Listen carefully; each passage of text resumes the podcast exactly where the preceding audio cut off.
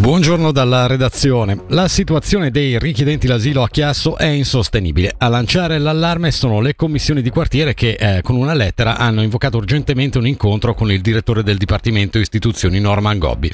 Sentiamo il servizio di Alex Uboldi. A saltare all'occhio nella missiva sono le lettere maiuscole utilizzate per convocare un incontro urgente con Norman Gobbi e con la Segreteria di Stato per la Migrazione per individuare soluzioni e rimedi immediati.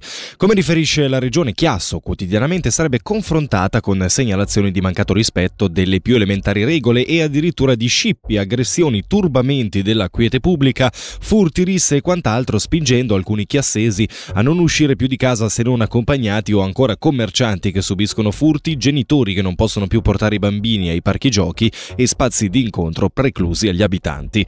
A nulla sarebbero valse le rassicurazioni della consigliera Elisabeth Baum-Schneider che ha anche annunciato una visita nel corso dell'autunno. I firmatari della lettera lettera concludono indicando che gli interventi di polizia, pompieri e ambulanze nei centri di Chiasso superano certamente il costo di 2 milioni di franchi all'anno.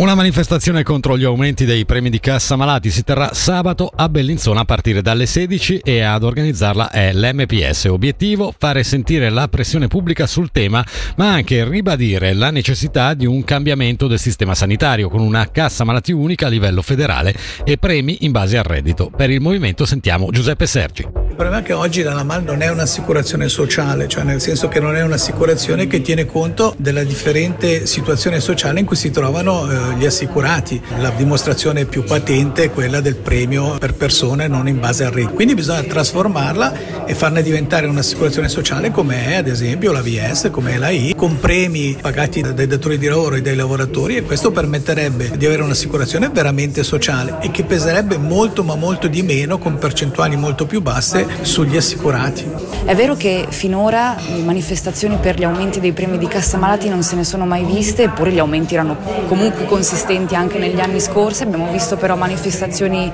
per il clima, manifestazione di recente per i dipendenti pubblici, per le pensioni. Secondo lei perché non siamo mai scesi in piazza per i premi di cassa malati? Ma da un lato perché spesso si è affidato questa, questa, questa risposta delle iniziative e le iniziative hanno uno sviluppo che è abbastanza chiaro, si fa l'iniziativa, si raccolgono le firme e poi per 3-4 anni si aspetta l'iter di queste iniziative, ci si mobilita al momento della votazione e poi la cosa finisce lì in attesa del prossimo passo. Quindi è un po' intermittente questo interesse, almeno dalle parti politiche e del movimento operaio anche a questa questione, mentre invece dovrebbe essere una questione permanente, oserei dire quotidiana e eh, noi vogliamo con questa prima mobilitazione che come giustamente lei ha detto è un primum, vogliamo farla diventare una, una preoccupazione permanente anche per evitare un certo fatalismo delle persone che eh, quando arrivano i premi eh, rogna per dirla con espressione eh, dialettale e poi se ne dimentica perché è presa da tutte le altre cose. Ecco. L'intervista a Giuseppe Sergi dell'MPS era di Federica Bassi. Domenica 8 ottobre riprende il traffico ferroviario internazionale lungo la ferrovia Centovallina, lo comunica la società sul proprio sito. Lo stop due settimane fa era stato causato da una frana in zona Sassalto.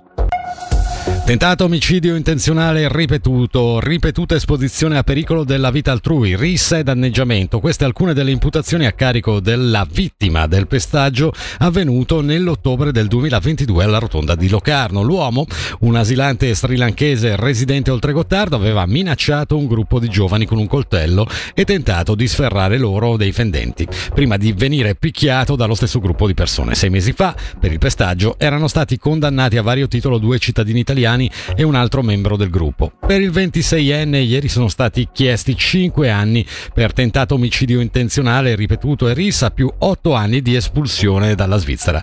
La sentenza contro la quale annunciano già ricorso sia difesa che accusa è prevista oggi attorno alle 14. La meteo in prevalenza soleggiato, temperatura minima sui 16 gradi, massima sui 23.